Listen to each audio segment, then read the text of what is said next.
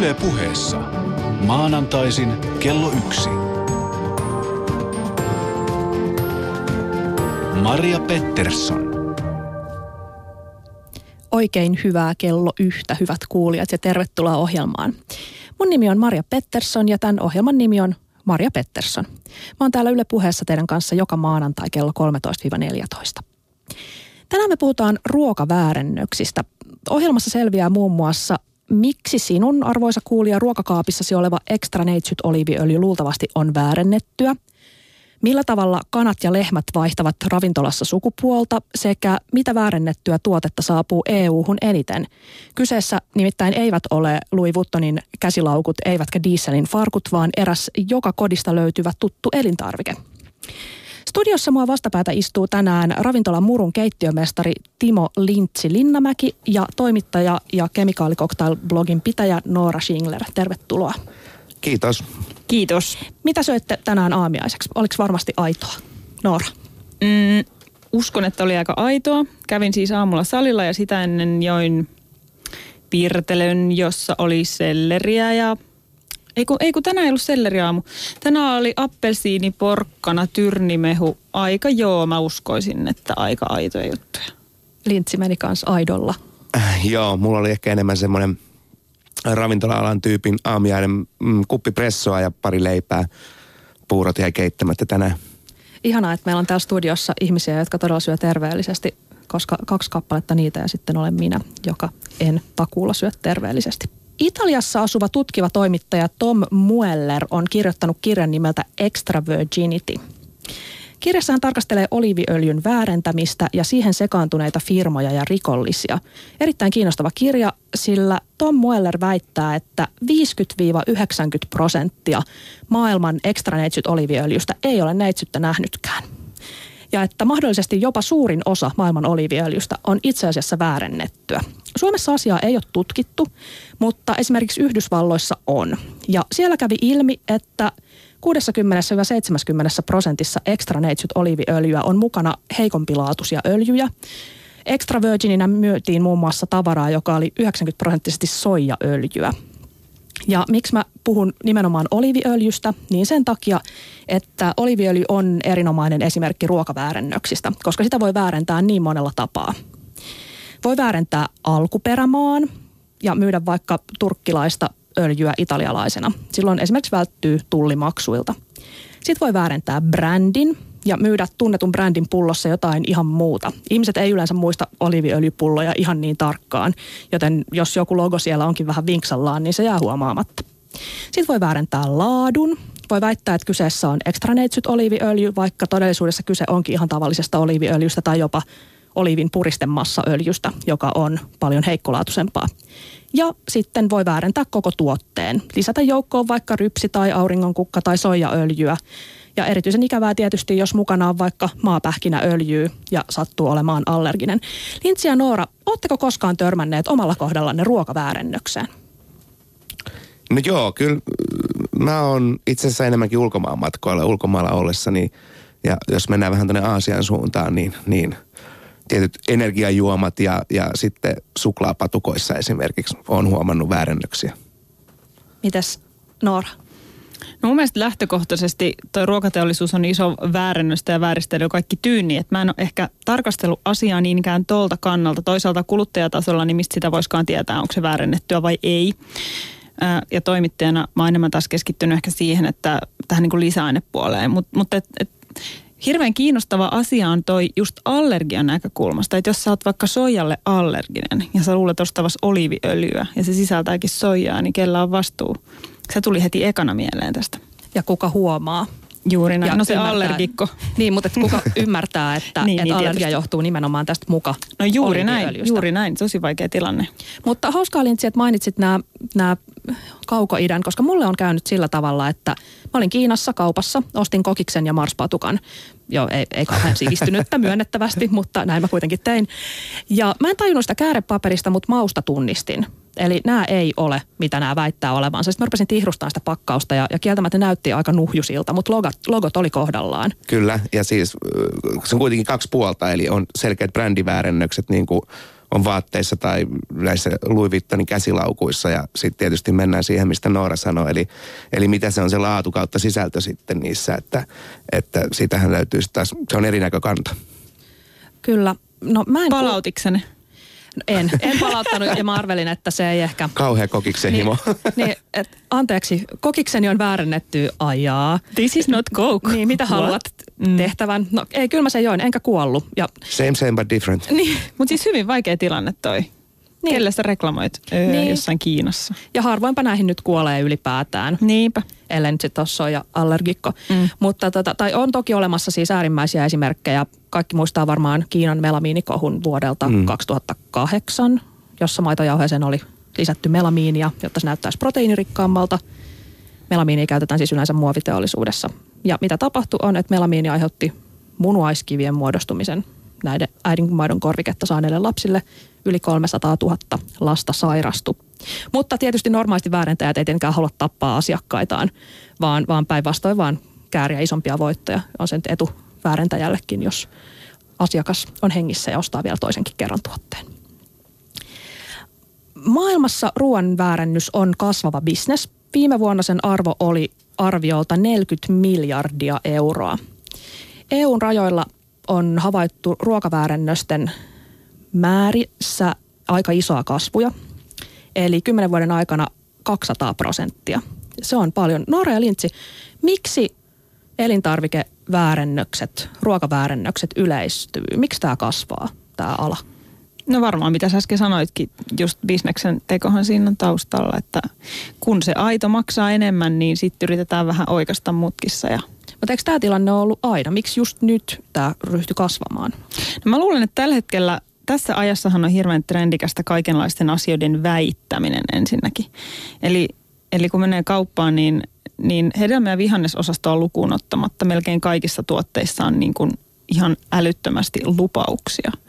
Ja sehän on jo niin kuin yksi kenttä, jossa on hirveän mahdollisuus. No viherpesu on yksi juttu ja, ja kaikkea niin kuin sen suuntaista, että on, sä, eihän kuluttaja voi todellakaan niin kuin ruveta jäljittää sitä tuotetta sillä hetkellä, kun se ostaa sen. Sitten me uskotaan niihin lauseisiin, niitä on hirveän helppo väittää ja väärentää. Et mä uskon, että ne on ainakin yksi syy siihen, että just tässä ajassa tapahtuu hirveän paljon niin tuollaista väittämistä, jolla ei ole perää.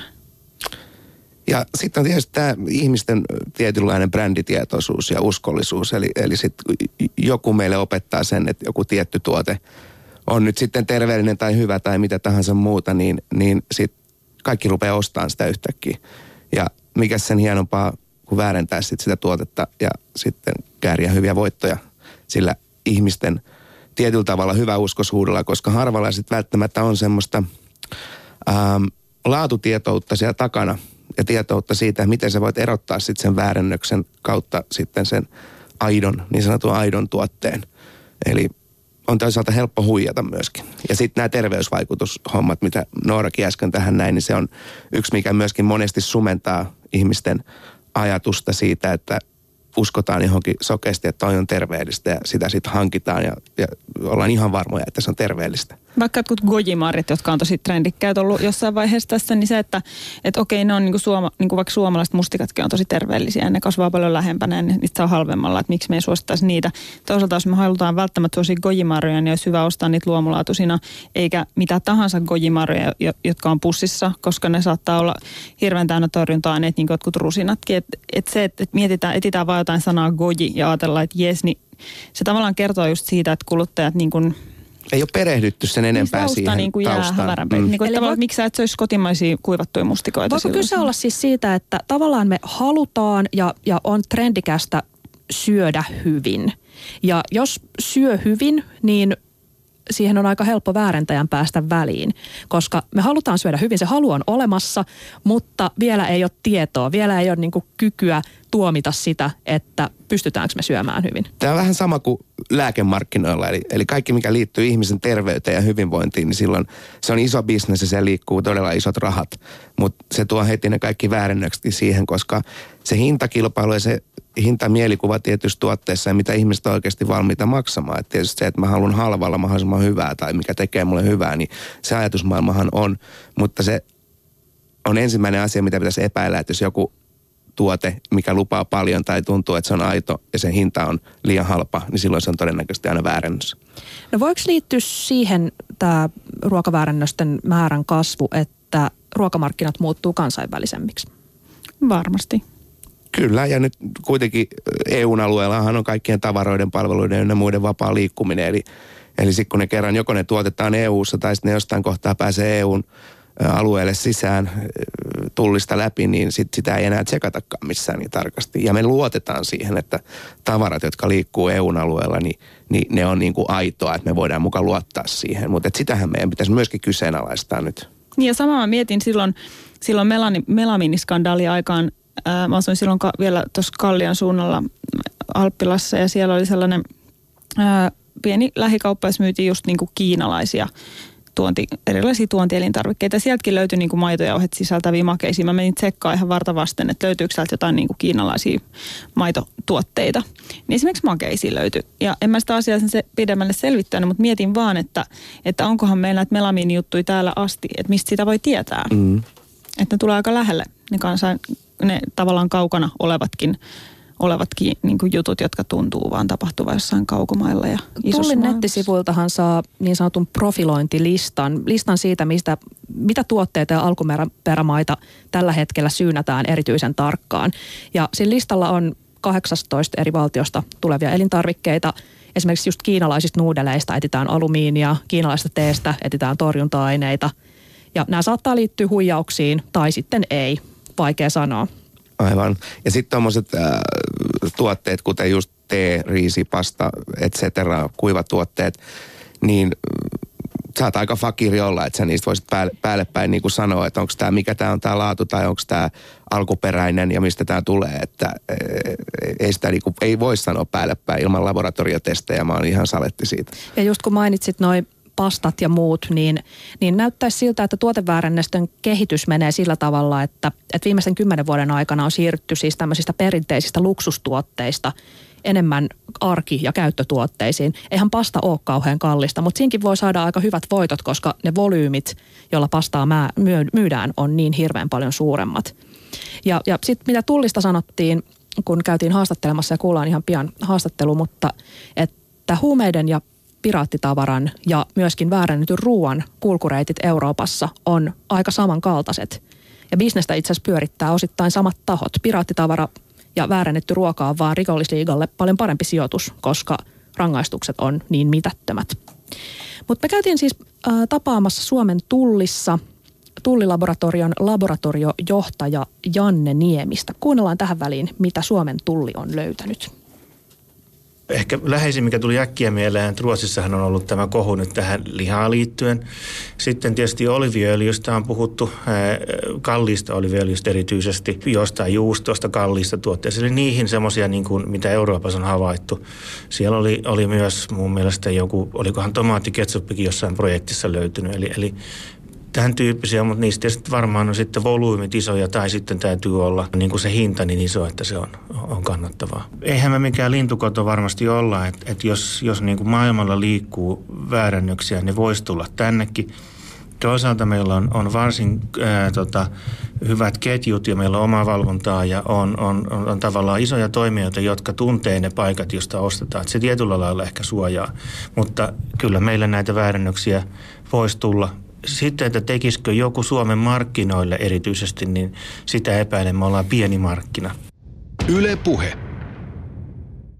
Kuka kuljettaa väärättyjä elintarvikkeita? No, jos ajatellaan vaikka, että joku myy sitten, sitten tota, muun maalaista mansikkaa suomalaisena, niin kuka sen sitten on sit hakenut tämän tyyppisiä asioita, hän tässä voisi tulla vastaan. Että joku, joku hakee erään vaikka, vaikka mansikoita muualta ja myy niitä sitten suomalaisina. Että et, et jos silloin, se on vaikka sanotaan satokauden alussa voisi olla tämmöinen riski, että siinä olisi isot voitot tulossa ja joku keksii, että, että kun voi, saa jostain halvemmalla ja sitten saa myytyä kotimaisena kalliimmalla, niin tämän tyyppisiä.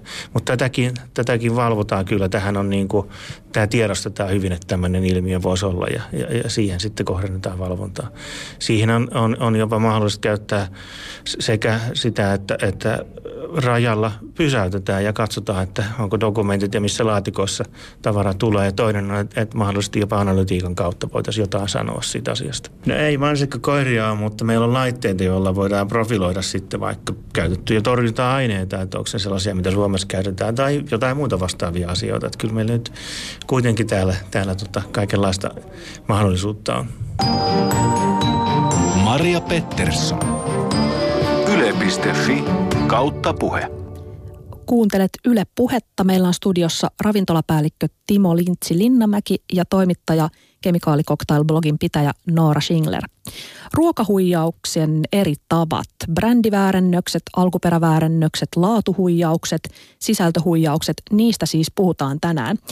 Tuossa äsken Tulilaboratorion laboratoriojohtaja Janne Nieminen sanoi, että Suomen isot ketjut, ja tällähän varmaan tarkoitti S- ja K-ketjuja, suojaa meitä ruokaväärennöksiltä, koska he tuntee nämä hankintaketjunsa tosi hyvin. Lintsi ja Noora, kuulostaako tämä todennäköiseltä? No ei kyllä. Viime, ei niin. viime viikolla istuin kuuntelemassa Finwatchin viimeisintä raporttia siitä, kuinka näiden kauppaketjujen omat halpabrändit, miten ne tuotetaan. Esimerkiksi Taimaassa tämä ihan tuohdun tässä kun puhun. Taimaassa se tehdas, jossa, jossa työntekijöitä pidetään väkisin ja heidän passit on takavarikoitu ja jos he lähtee sieltä, niin poliisit ottaa kiinni pihalla. Ja sitten niin kuin meidän, meidän niin kuin ihan luotettavien lähikauppiaiden hyllystä löytyy kyllä näitä tämän ananastehtaan tekeleitä. Sitten pitää varmaan ostaa sitä äitien tekemää ruokaa. Ai niin. Mutta joo, ei, mä luulen, että on, on, on liian paljon luvattu, jos, jos isot ketjut sanoo, että ne pystyy sen jäljittämään ihan loppuun asti, koska jossain sitten siellä täältä 6000 kilometrin päässä, kun, kun se tuote tuotetaan, niin, niin siellä voidaan esitellä ihan jotain toista tehdasta tai mitä tahansa niille tarkastelle. Tai niitä voidaan sumuttaa ja viedä siellä kuin litran mittaa ja ne uskoo kaiken. Ja sitten rastiruutuun checklistaan, okei me ollaan käyty katsomassa siellä ja seuraavan päivänä siellä niin kuin homma rupeaa toimia sitten sieltä jostain kyseenalaisesta paikasta. Niin tuossa varmaan kaksi tasoa. Mä luulen, että toisaalta niin kuin tällaisia suomalaisia voidaan helposti siellä just sumuttaa. Jos kiinnostaisikin tietää, millaista olosuhteet siellä on, niin voi olla, että siellä niin kuin vähän siivottaisiin nurkkia pistettäisiin alaikäiset johonkin kaappiin piiloon ja niin edelleen. Ja, ja sitten toinen juttu on varmaan se, että, että saattaa olla, että kauppiaita ei niin hirveästi ehkä kiinnosta sen alihankkijan sitten se alkuperäinen ää, tavaranhankintapaikka. Ja ongelma on toisaalta myöskin se, että täällä, täällä kotimainen ketju haluaa painaa sen, sen hinnan mahdollisimman alas.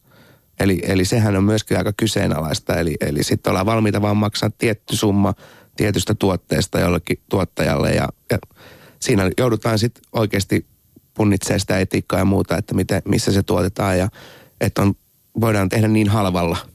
Ja sitten voisi kuvitella, että joku oliviöljyihin erikoistunut pienmarketti kuitenkin tietäisi paremmin, että onko kyseessä aito extra virgin kuin sitten ison marketin sisäänostaja, joka ei voi perehtyä siihen kyseiseen yhteen tuotteeseen kyllä aina, jos on, jollain on kertoa joku tarina jostain tuotteesta, mikä siellä on hyllyssä ja, ja miten se on ehkä vaikka valittu sinne hyllyyn tai, tai jotain muuta, niin kyllähän se, kyllähän se heti kertoo siitä, että sä voit ehkä luottaa siihen, että tämä on oikeasti aito tavara ja tämä on tuotu, alkuperämaa on aito ja, ja siinä täsmää kaikki asiat. Eli kyllä se hankintapaikkakin kertoo, tai se on tosi tärkeää, että mistä sä lähdet mitäkin hankkimaan, että miten sä voit luottaa siihen.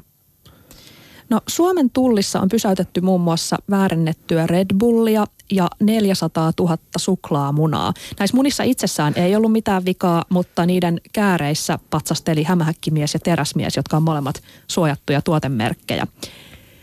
Kuten kaikissa muissakin tuotteissa tietysti, niin mitä tunnetumpi brändi, sitä enemmän piratismia. EU-ssa eniten väärennetyt elintarvikebrändit on Lipton ja Coca-Cola ja Nestle. Liptonin teepussit muodosti 67 prosenttia EU-ssa takavarikoidusta elintarvikkeista. Laboratoriojohtajan mukaan tulli zoomaa ensisijaisesti tietysti tuoteturvallisuuteen. Kuunnellaan vielä laboratoriojohtaja Niemistä. Me tutkitaan elintarvikkeita ennen kaikkea sitä kautta, että onko ne turvallisia ja määräysten mukaisia. Ja siinä yhteydessä sitten tietysti voi tulla esiin tämmöisiä asioita, esimerkiksi luomun osalta, että sieltä löytyykin torjunta-aineita, jolloin sitten lähdetään selvittämään sitä, että mistä siinä on kysymys. Että tämän tyyppisiä asioita. Analytiikkaa käytetään tosiaan sen turvallisuuden valvomiseen, mutta sitten siinä, siinä tietysti voisi tulla tämmöisiä, tämmöisiä myös, että jos on, jos on käytetty jotain raaka-ainetta, joka on halvempi ja joka on vaarallinen. Että nyt äkkipäätä tulee mieleen vähän vanhempi tapaus, jolloin käytettiin sudan väriainetta silimausteessa. Siitä on nyt kymmenen vuotta aikaa vähän enemmänkin, jolloin se levisi aika laajalle näiden sudan väriaineiden käyttö. No se ongelma nyt on näyttäisi olevan, että se on poistunut.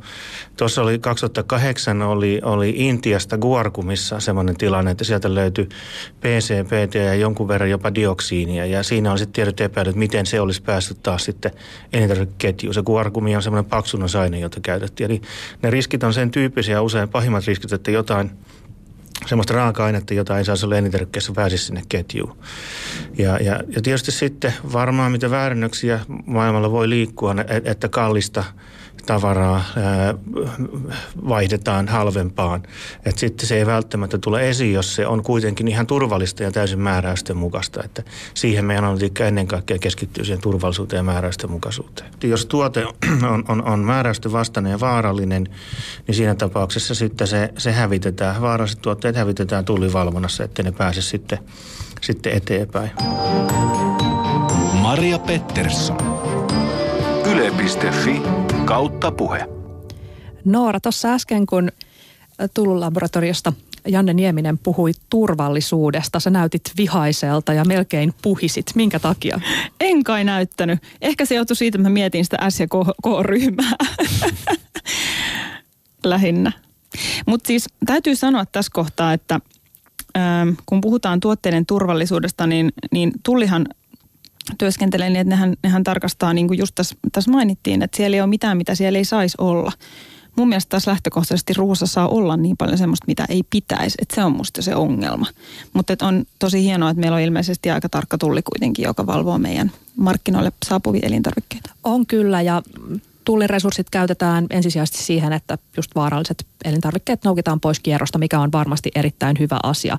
Mutta se tarkoittaa myös, että tämmöiset ei-vaaralliset, ei-hengenvaaralliset huijaukset ei ole luupin alla, ainakaan Suomessa. EUssa alkaa olla, siitä puhutaan kohta lisää.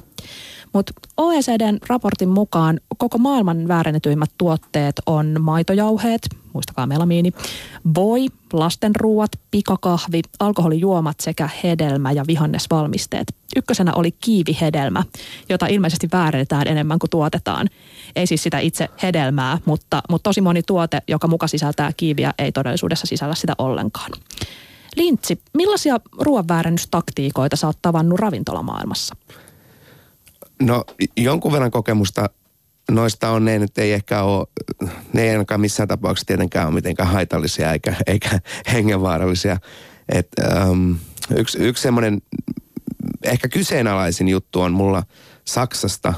Muistan, olen aikoinani asunut siellä ja ollut, ollut töissä tuolla Etelä-Saksassa ja ihan laaturavintoloissa, jos, jos voi näin sanoa. Ja, Michelin tähtiä. Joo, joo. Ja, ja niin – tämä nyt ammattipiireissä on varmaan tiedetty jo vähän kauemminkin, niin, niin siellä, siellä kyllä niin kuin ruoanlaitossa käytettiin tämmöistä niin sanottua taikapulveria, eli, eli valkoista jauhetta, joka tunnetaan nimellä natriumglutamaatti. Ihan ja, Michelin tähti, tähtiravintoloissa no asti. No, kyllä, olen itse, itse myös todistanut. Eli se on, siinä mennään jo niin kuin, niin kuin huonoon suuntaan, että se on mun mielestä eettisesti kyllä tosi väärin, että mutta sitä, sitä on käytetty ja näin on tapahtunut ja sen on nähnyt ja, ja joutunut sitä todistamaan. Ja mun mielestä kohdalla on tärkeää tällaista sitä, että eihän, niinku, eihän kyse ole siitä, että kukaan kuolisi, kuolis, kun sitä syö, vaan kyse on siitä, että se on äärimmäisen halpa, halpa raaka-aine ja sillä saa teollisen prosessin heikentämään materiaalin makua. Ja se on, se on niinku juuri sitä pahinta huijausta, että se, joka syö, niin luulee saavansa jotain oikeasti maukasta – ja sitten se ei oikeastaan saakaan sen makunystyröitä, vaan huijataan. Tavallaan voisit kysyä, että onko sillä väliä. Jos ihminen on tyytyväinen, niin ihan samahan se on. Mutta ruoan ystäville, aidon ruoan ja hyvän ruoan ystäville, niin kyllä sillä on merkitystä, että tuleeko se makumausteista ja raaka-aineista vai syöksä joka on maustettu sitten natriumglutamaatilla. Niin, se pitää kyllä ihan paikkansa, että, että en tiedä mistä tämmöinen peru on Saksassa ollut ja, ja ehkä, ehkä se, sekin on, ei tänä päivänä enää tästä on kymmenen vuotta aikaa, että silloinhan natriumglutamaatista ei puhuttu mitenkään hirveän vaarallisena tai, tai ylipäätänsäkään se ei ollut hirveän tuomittavaa. Mutta toisaalta kyllähän sitä käytetään tänä päivänä asialaisessa keittiössä koko ajan kaikissa kiinalaisruissa ja muuta, että sehän on ihan normaali mauste heillä. Tapahtuuko tätä Suomessa ja mikäli tapahtuu, niin voisitko sä sanoa sitä? En ole törmännyt Suomessa kyllä tähän, tähän kyseiseen Kikkaan. huijaukseen tai kikkaan, niin Ilo kuulla. No muutamia kaikkein yleisimpiä ruoan väärennystekniikoita kuluttajamarkkinoilla, ei siis välttämättä ravintoloissa. Ja, ja näitä kaikkia on luultavasti myös Suomessa. On muun muassa se, että kalliita oliviöljyjä sekoitetaan halvempien öljyjen, esimerkiksi hasselpähkinäöljyn tai soijaöljyn, rypsiöljyn, aurinko, auringonkukkaöljyn kanssa. Sitten toinen kikka, josta tullissa ainakin kerrottiin, että tätä on tapahtunut myös Suomessa, on se, että kalliita mehuja laimennetaan halvemmilla mehuilla. Et mustaviinimarjamehuun laitetaankin puolet marja-aroniaa, granaattiomena-mehussa on puolet päärynää, mandariinimehua jatketaan halvemmalla appelsiinimehulla, tällä tavalla. Ja sitruunamehuissa on tosi paljon semmoisia, ei niissä ole sitruunaa juuri ollenkaan. Ai, Ne on blandattuja. ai jaa. Mitä siellä sitten on? No sinne laitetaan vettä kautta jotain muuta. En osaa tuohon nyt sanoa tarkkaa tuoteselostetta, mutta jos niistä katsoo sen, niin lukee 100 prosenttinen sitruunamehu ja sä katsot sitten oikeasti kuinka paljon siellä on sitruunaa, niin se kertoo aika nopeasti se, että se on jossain siellä 15-20, jo- parhaimmissa on 35 prosenttia sitä sitruunamehua. Loput on vettä kautta jotain muuta, millä saadaan hapan fiilis aikaiseksi. Apua. No sitten on, on tällainen, että mausteita, kuten sahramia tai mustaa pippuria tai paprikaa, jatketaan halvemmilla mausteilla, esimerkiksi karrilla tai karrisekotuksilla. No sitten kalliita teelaatuja, niitä, ne on niin aromaattisia, että niitä tarvitaan aika vähän ja loput voisit olla vaikka ruohoa. Ja sitten hunaja on aika yleisesti väärännetty. Siihen sotketaan maissisiirappia ja sokeria. No aika harva meistä on hunaja-ekspertti. Me ei tiedetä, miltä hunajan pitäisi maistua, erityisesti jos kyseessä on joku eksoottinen kukkahunaja. Meitä voidaan huijata. Onko näin asia, Noora? No tuossa hunajahommassa varmaan se on aika helppoa, koska hunajahan lähtökohtaisesti maistuu suussa makealta ja se on semmoista kullan kellertävä väristä. Ja jos siellä nyt jotain muuta on, niin ei sitä, ei sitä ihan hirveän helposti kyllä huomaa. Että oikeastaan niin kuin mä sanoisin, että jos kiinnostaa oikeasti se, mitä, mitä syö, niin lähtisi suosimaan kotimaisia pientuottajia silloin, kun se on mahdollista. Esimerkiksi hunajan kohdalla se on mahdollista ja kotimaisuuden tukeminen on aina hyvä, mutta tietenkin pitää muistaa, että ei tämä ole mikään lintukoto, niin kuin tässä on mainittukin, että, että ei suomalaisuus itsessään tarkoita todellakaan sitä, mitä monet luulee, että pelkästään se, että joku on suomalaista, niin se on melkein niin kuin luomua. Se mua ärsyttää ihan sairaasti, että ne sotketaan ne luomun lisäarvot siihen suomalaisuuteen. Mutta se, että hirveän monessa asiassa mun mielestä pelkästään se, että jos saa suomalaista ja ehkä jopa lähialueelta, niin voi luottaa aika hyvin varmaan siihen, mitä kyllä saa. Mutta tuon luomun alla varmaan tehdään itse asiassa aika paljonkin niin sanotusti Kyllä. väärennöksiä kautta huijausta. Se on niin helppoa, kun sä voit liittää vaan sen sanan siihen eteen, luomu. Vähän niin kuin kananmunis, että nämä on niin kuin onnellisen kananmunia ja nämä Niin. on virikkeitä, virikkeillä leikkineiden kanojen munia. Miten ja senkin huomaa siitä kananmunasta? Sitä ei muuten oikeasti huomaa. Ei sitä voi huomata Niin. niin. millään. Niin Italiassa paljastui valtava ruokapetos, siis satoja tonneja elintarvikkeita oli myyty niin sanotusti luomuna. Ja niitä oli viety ainakin seitsemään EU-maahan. Italian poliisi ilmoitti pidättäneensä seitsemän ihmistä, ihmistä ja takavarikoineensa siis 25 tonnia ruokaa Uskomaton määrä. väärännösepäilysten vuoksi. Ja itse asiassa pidätettyjen joukossa oli muun muassa näitä sertifikaatteja, luomusertifikaatteja myöntävän tahon paikallinen johtaja. Yllätys. Huo. Pikku mafia siellä Italiassa. Kyllä, siis Italian luomutuottajien järjestö vaatii parempaa valvontaa, erityisesti näiden rehujen tuonnissa ja pastan ja leivän valmistuksissa. Vältetään mafian soluttautuminen alalle. Ja Italiassa luomu- luomuruoka on vuosittain yli kolmen miljardin yhä kasvava bisnes. No Noora, sä oot pitkään rummuttanut luomuruuan puolesta ja Lintsi varmasti myös. Miten suomalainen kuluttaja voi varmistua, että hän todella ostaa luomua? Voiko mitenkään? Mm, no tietysti kaupassa pitää, oikeastaan me voidaan luottaa vaan niihin merkkeihin. Ja niin kuin mä äsken mainitsin, niin mä yritän suosia kotimaisuutta. Ja, ja vielä jos löytyy jotain paikallisia pientuottajia, niin mielellään suosin niitä.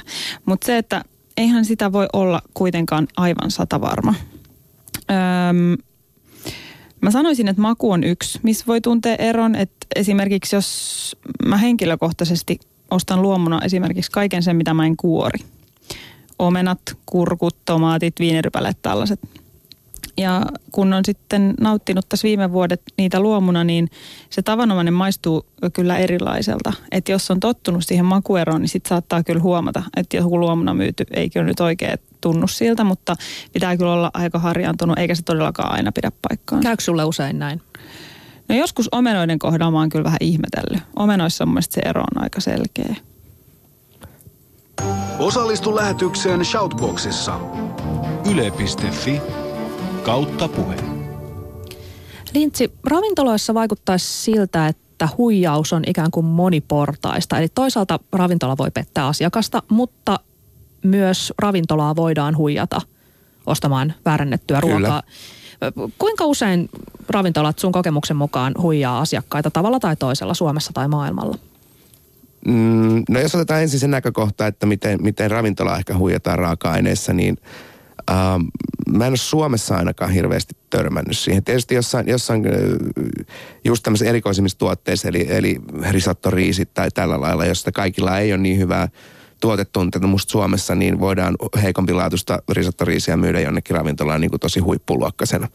Jos et sä tiedä, että mikä, miten ne laatuluokitukset menee. Ja niillä on niin kuin helppo pelata just näissä kuivatuotteissa. Mainitut mausteet, esimerkiksi tämä sahrami ja tämmöistä, sitä on nähnyt, että sitä liikkuu kaiken näköistä markkinoilla. Eli otetaan sitten ihan semmoisesta sahanpurusta niin kuin sama hinta kuin sit oikeasti siitä kunnon, kunnon sahramista. Senkin toisaalta tietää helposti siitä, että kuinka paljon sä joudut sitä laittaa siihen ruokaan, että onko se kuinka laadukasta, että siinähän sen näkee nopeasti. Näissä öljyjutuissa on myöskin, myöskin oliviöljy nimenomaan, niin, niin liikkuu kaiken näköistä tavaraa tuolla, eli saatetaan sanoa, että tämä on huippuhyvää ja silloin iso hinta, mutta toisaalta se, sen laatu ei ole, ei ole, ei ole sitten sitä perusöljyä sen parempaa. Se, että on tässä lähdetty blandaamaan mitään pähkinäöljyä tai tällaisia, niin se on niin vaarallinen temppu sitten taas tehdä ravintolalle, että siitä jäskyy saman tien kiinni, että siihen en ole onneksi törmännyt. Käyttäytyykö ne pannulle jotenkin eri tavalla ne väärennetyt öljyt? Voiko kuluttaja jotenkin huomata? No tietysti öljyllä on eri, eri, eri palamispisteet tai niin sanottu, kun ei ne rupea savumaan ja tällä lailla, että osa kestää paremmin paistamista, osa on marinointia, mutta oliviöljystäkin nyt aika paljon pystyy päättelemään jo ihan maistamalla, eli, eli, eli minkälaisen karvauden tai, tai niin sanotun pippurisuuden kautta tämmöisen, kuinka hapokas se on tuo kurkun päässä, kun se sitä, sitä Ei nielet. peruskuluttaja ymmärrä. Niin, No se, on, mä se menee tietysti vaan. vähän korkeampaan matematiikkaan tietyllä tavalla Niin. siinä mielessä tai, tai näin, mutta, mutta Suomessa en ole hirveästi kuitenkaan törmännyt siihen väärennysjuttuun, koska meillä ollaan ainakin tämän Helsingin seudun ravintoloissa, niin on korkea ammattitaito kokeilla keittiömestareilla ja, ja, ja meitä on ehkä vähän vaikeampi sit huijata siinä, mutta, mm. mutta tietysti sitten varmaan ehkä just isoilla ketjuilla tämmöisiä, mitkä ostaa isoja satseja ketjuravintoloihin ja muuta, niin, niin siellä kun sisäänostajat ei välttämättä tiedä sit kuitenkaan niin paljon tai pääse ikinä edes maistamaan sitä, mitä se ostaa, on se sitten tomaattimurska tai, tai mikä tahansa tällainen, niin siellä voi tullakin jotain yllätyksiä ihan hyvin vastaan.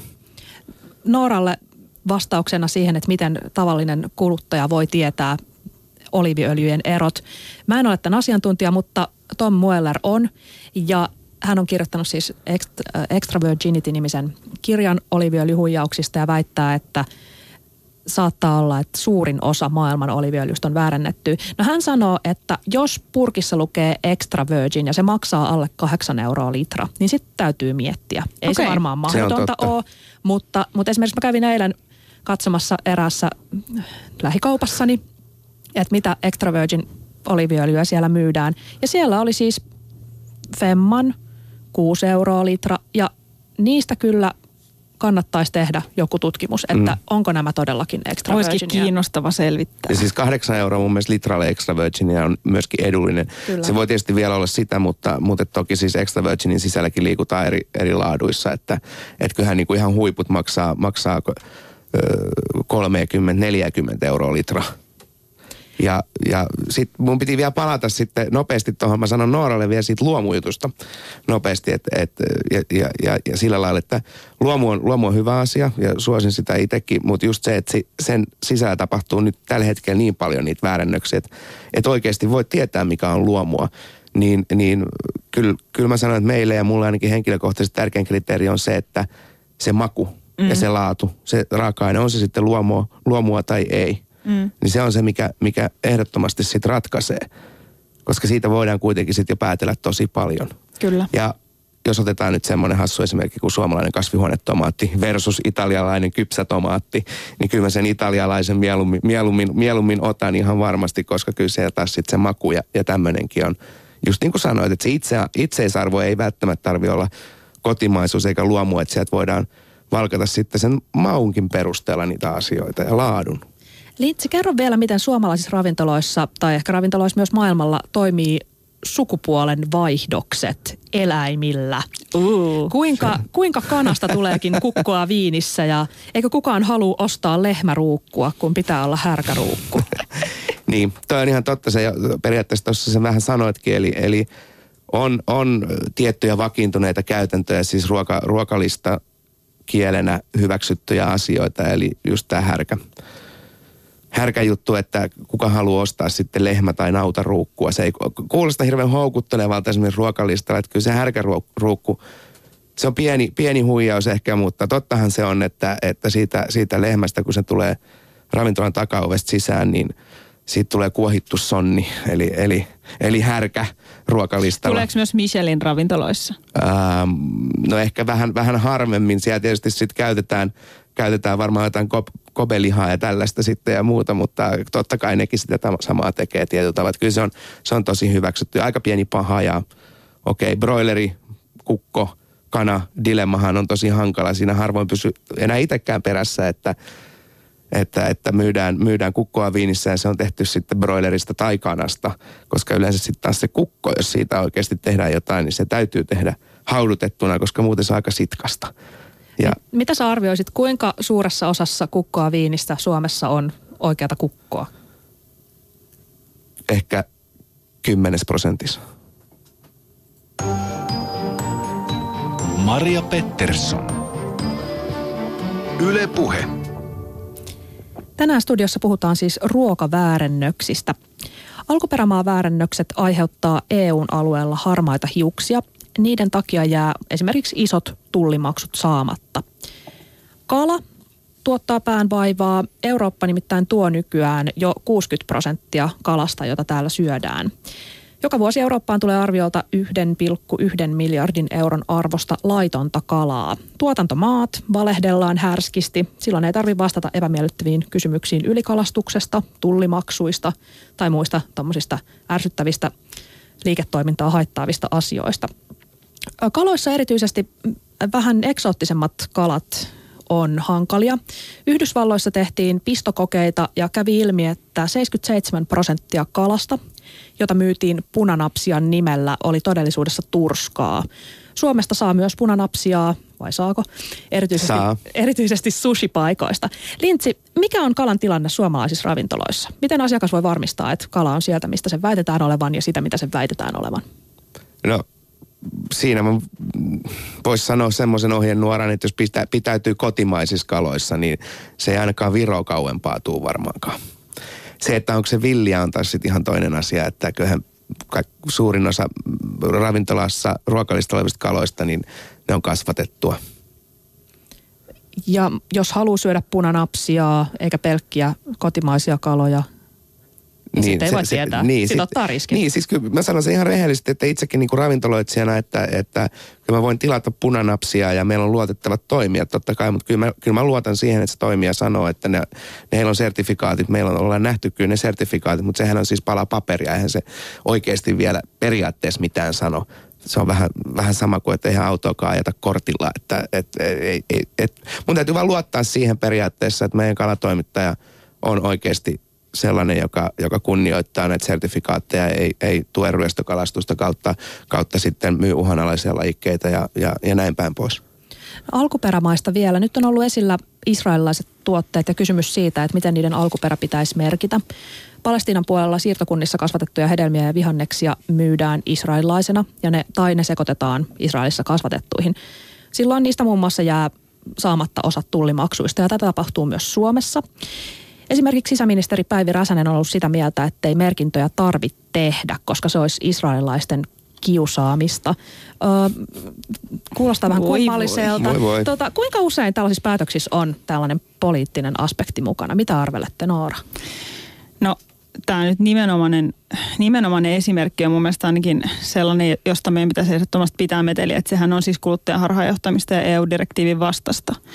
Että me ei kiinnostuttaisi siitä, että onko kyseessä, kyseessä äh, siirtokunnista tuotettua vai ei. Ja se on se, jos mikä on asia, jos kuluttaja voi tehdä sen valinnan, jos se vaan tietää, jos sille annetaan siinä tuotteessa vaan signaalia siitä, että onko tämä sieltä vai ei. Että ei se nyt ole ihan sama. Ja kyllä mun tässä on vähän isompi kuvio kuin jonkun mielen pahoittaminen. Esimerkiksi ihmisoikeusloukkaukset ja rikkomukset ja niin edelleen.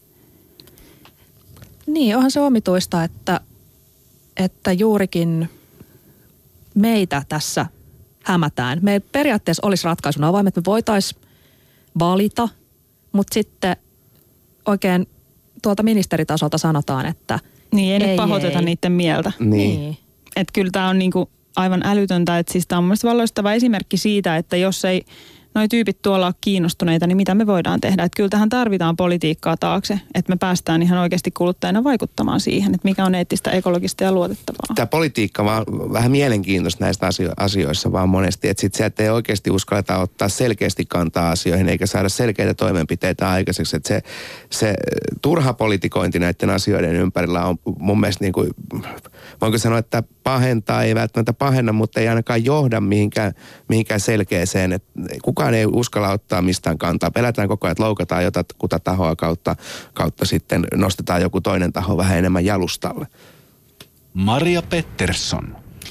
Aasiassa ruoan, mutta erityisesti juomien väärentäminen on lähtenyt käsistä jo kauan sitten. Vietnamissa arvioidaan, että 70-80 prosenttia markkinoilla olevista juomista on väärennettyjä. Eli jos sinä hyvä kuulija olit joululomalla Vietnamissa ja luulit juovasi kokista, niin luultavasti et juonut.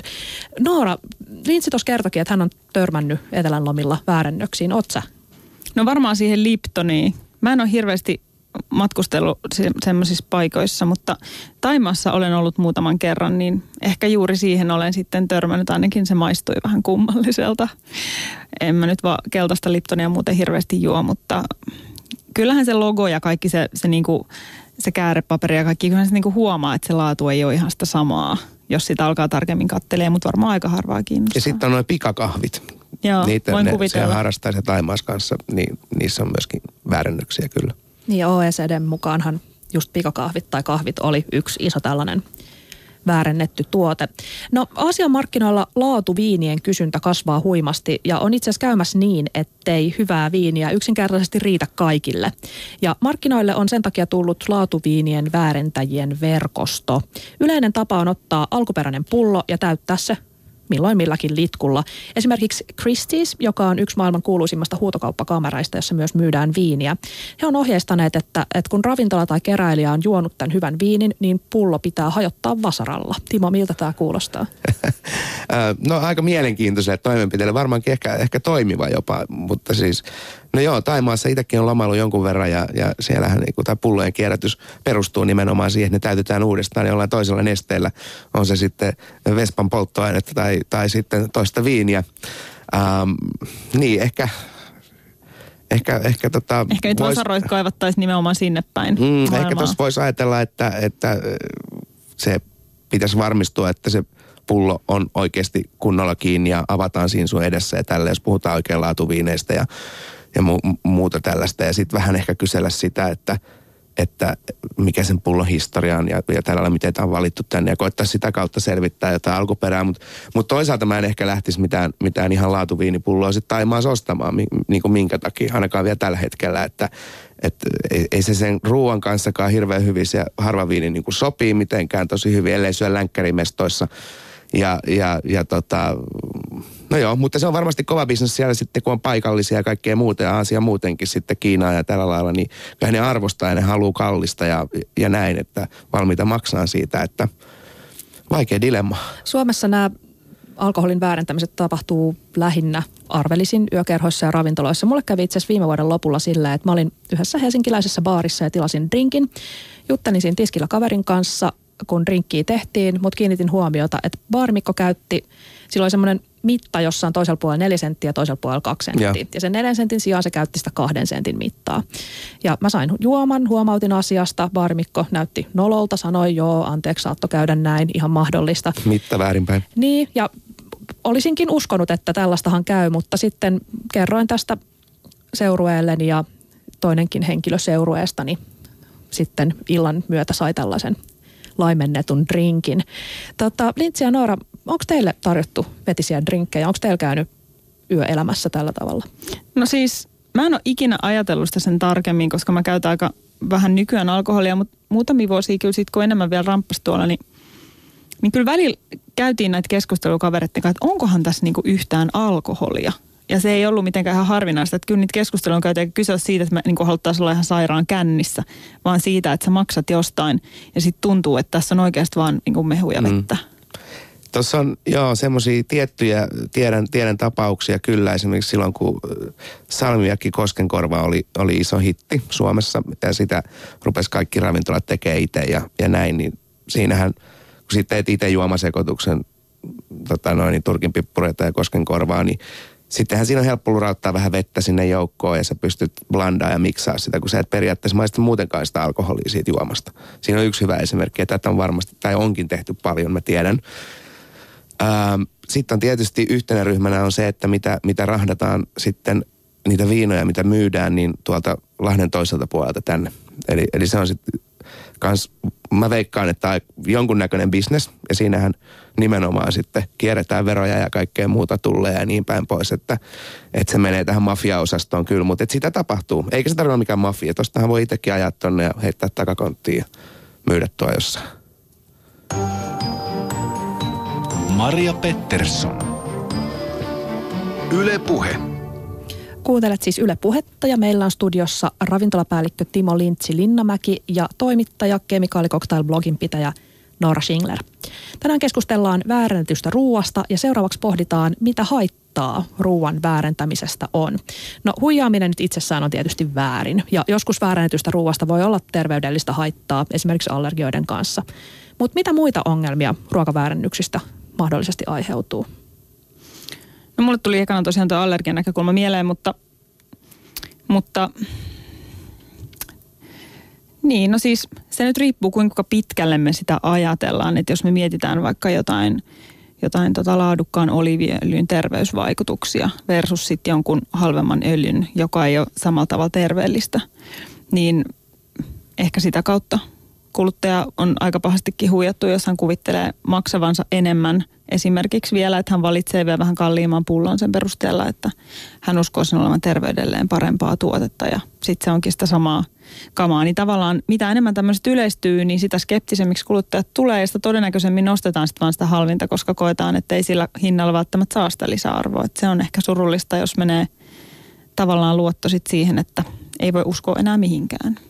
Niin siis mihin, mihin voisit enää luottaa ja kuka on sitten se auktoriteetti, joka voi sanoa, että joku on aitoa periaatteessa. Tämä, tämä kaikkihan hämärtyy sitten kuluttajalla. Ja tämä on hyvä pointti mun mielestä Nooralta kyllä tämä. Mutta sitten tulee tietysti just nämä ihmisoikeuskysymykset, että jos on niin oikein räikeitä näitä juttuja, lapsityövoima, kaikki tämmöinen taloudelliset haitat tietyllä tavalla sitten, just nämä tullimaksut ja, ja, ja kaikki tämä osasto.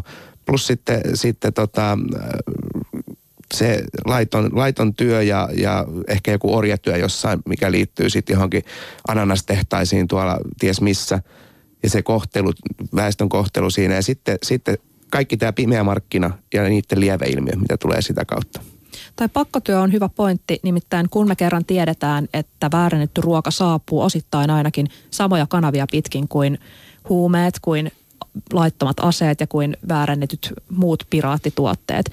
Ja mä mietin, että onko mä paranoidi, mutta mut kalatoreilta ja buffetpöydistähän tunnetaan tämä huijaus, jossa tuoreisiin katkarapuihin ruiskutetaan semmoista jotain hyytelemäistä ainetta, jotain liivatteen tyyppistä. Se antaa katkaravulle semmoinen 20-30 prossaa lisää painoa. Ja katkarapu kuitenkaan itsessään ei ole mitään kultaa. Mm. Ja, ja miettikää, mikä duuni on ruiskutella katkarapuja mm. liivatteella. Et se, on, se on aikamoista, että työn hinnan on oltava todella alhainen. Et onko kyse pakkotyöstä? Et katkarapu tietysti on vähän huvittava pikku esimerkki, mutta, mutta et jos tässä on mm. taustalla... Se katkarapu voi olla että se on aika hyväkin esimerkki, koska niin kuin Finwatchin tämä tuore selvitys, joka koski siis tonnikalaa ja tonnikalasäilykkeitä ja ananasmehua, niin, niin mm, muistaakseni siellä kyllä mainittiin, mainittiin katkaravutkin ainakin jossain lausessa siis just sellaisena esimerkkinä, että niitä tuottaa – niitähän tuotetaan just tuolla Taimaan suunnalla, jättirapuja ja muita. Ja, ja no yksi kysymys on tietty tämä ympäristönäkökulma, mutta toinen just se, että se, että ei todellakaan tiedetä, missä olosuhteissa niitä tehdään. Ja niitä tehdään just kaikille kaupan, kauppojen halpa omille merkeille, jotka on yleensä niitä halvimpia. Et, et, et kyllä kuluttajan niin pitäisi mun mielestä ehdottomasti siinä, siinä vaiheessa niin funtsia, että jos, jos joku tuote on selkeästi halvin tai halvempaa kuin muu, niin mistä se johtuu. Että usein porukka sanoo, että vitsi, mä löysin niin halvaa tämän, että kato kuin hyvä. Kun se on se ainoa, mitä me niin kommentoidaan, se miltä joku näyttää. Niin ja, ja paljon se maksaa. Niin, eli, eli, joo. ulkonäkö ja maku, et, äh, ulkonäkö ja hinta, että se katkaravun maku niin tuntuu, että ei sitä kyllä hirveästi edes mietitä, koska välillä on kyllä aika hirveät shaisse. Kyllä, kyllä, se pitää paikkansa. Ja mä, mä oon jotenkin miettinyt sitä itse, että toisaalta tuommoista niinku, aika moni raaka-aine, mitä käytetään pizzoihin, koska pizzoja myydään nykyään ihan sikahalvalla joka paikassa niin kuin kadun kulmassa. Siis en tarkoita mitään pakasteepizzoja enkä einespizzoja, vaan siis ihan pizzeriapizzoja. Sitten sä saat niitä vitosel tuolta. Niin. Ni, niin sitten kun niitä on koko maailma pullollaan ja siellähän käytetään just tonnikalaa, katkarapuja, oliivia, juustoa, juustoissakin on väärennöksiä, niin, niin voisiko sellainen niin osasyy siihen johonkin väärennös. Se, ja, ja siellä sitten ne voi, saattaa olla eettisesti vähän arveluttavia myöskin ne kiskat, mistä käydään ostamaan sitten tuolla Ja niitä maksetaanko niistä verot ja Ni. Niin, niin eli siellä, se, se saattaa olla osasyy johonkin pimeisiin markkinoihin myös raaka-aineissa. Pizzasta tuli mieleen Italiassa ja Ranskassa huolettaa erityisesti nämä alkuperämaa väärennökset. Ja itse asiassa juurikin Italia on pitänyt EU-ssa kovasti esillä. Italiassa kismittää erityisesti se, että, että jostain muista maista, kolmansista maista saapuu joka päivä hedelmiä ja vihanneksia, viljaa, puolivalmisteita. Ne käsitellään, ne pakataan Italiassa ja sitten siihen saa semmoisen Made in Italy-leiman. Kun löysin esimerkin yhden päivän ajalta. Apuliaan, joka on siellä saappaan korossa, sinne saapuu ö, yhdellä laivalla 23 000 tonnia vehnää Kanadasta ja toisella 4000 tonnia erilaisia viljoja jostain. Laivassa oli Barbadoksen lippu, mutta mistä se vilja todella tuli, niin se jäi epäselväksi. No, mutta niistä tehdään näistä viljoista pastaa, se on made in Italy.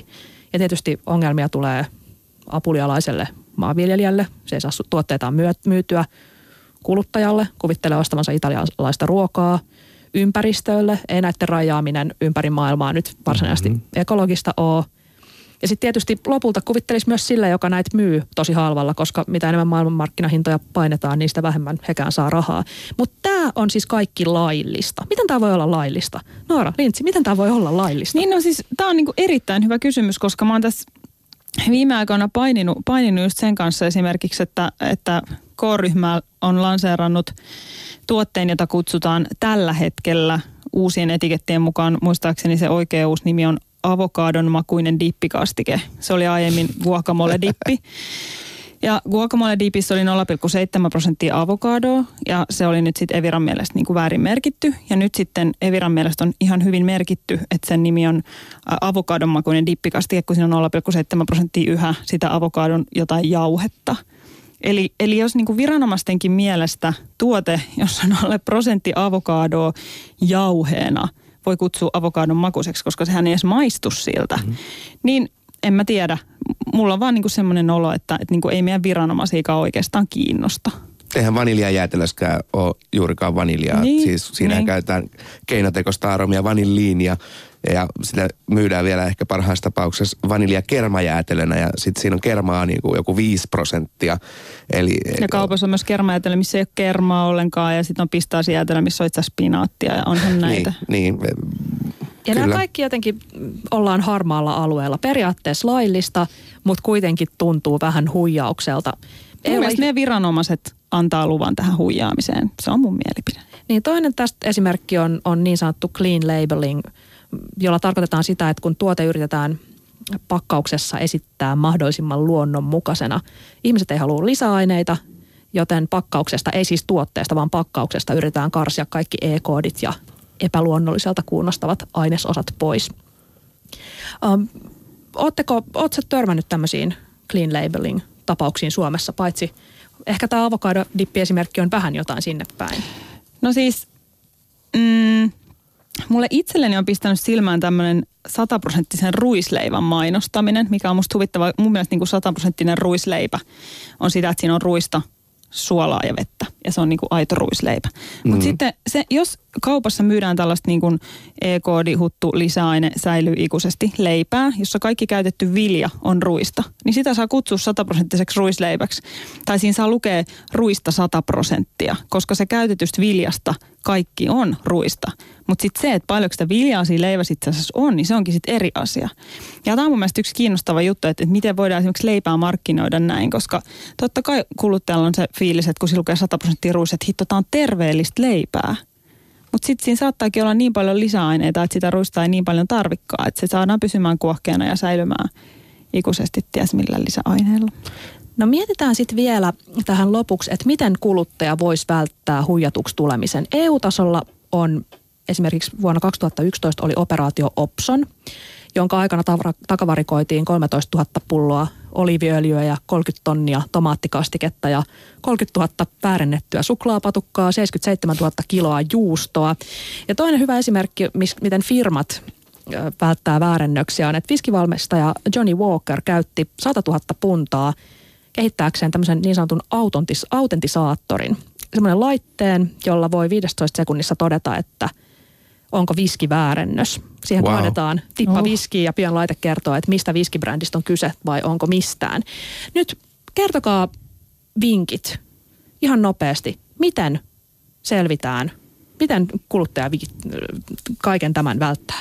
No mun mielestä mitä enemmän tuotteessa on lupauksia ja hehkutusta, niin siitä, sitä kyseenalaisempi kansi olla niin kuin lähtökohtaisesti. Ja se hinta. Juuri. Ja kuinka paljon sitä yritetään ehkä myydä semmoisia, mitkä voi yhdistää helposti väärään mielikuvaan, eli superterveellinen ja hieno pakkaus ja kaikkea muuta. Plus, että sit, mitä enemmän ostaa vähän jotain erikoisliikkeestä, eli jos ostaa kaikki niin kuin tarvikkeet vaan marketeista ja volyymipaikoista, niin hyvin suurella todennäköisyydellä siellä on väärennöksiä joukossa. Ja varotaan tuotteita, jotka on pakattu Suomessa tai pullotettu Italiassa. Hyvä. Mitä opimme tästä, tästä keskustelusta? Lintsi, että maku ratkaisee, eikö niin? Kyllä. Ja Noora, pitää kiinnostua siitä, mitä suuhunsa ylipäätään pistää. Joo, heavy-osastolla pääsee pitkälle. Siinä se tunti jälleen vierähti. Vau, kiitos vieraille. Maria Pettersson. Yle.fi kautta puhe.